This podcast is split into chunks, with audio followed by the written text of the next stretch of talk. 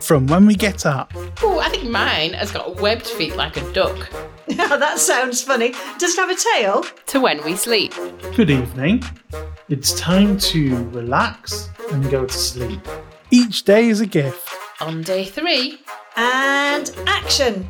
God moved the water that covered the earth to make space for dry ground. From you we keep. When the boat was finished, God said to Noah, I will send two of every kind of animal to you to keep safe on the boat. Good or bad, Father God, we give to you our plans for today and all of the things that scare us. until the day is done. But before that, let's look back on our day together.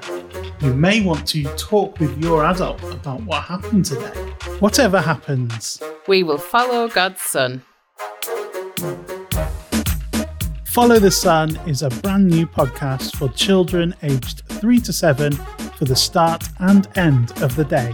In the morning, we get active And in the evening, we get reflective. as we start and end our day with God.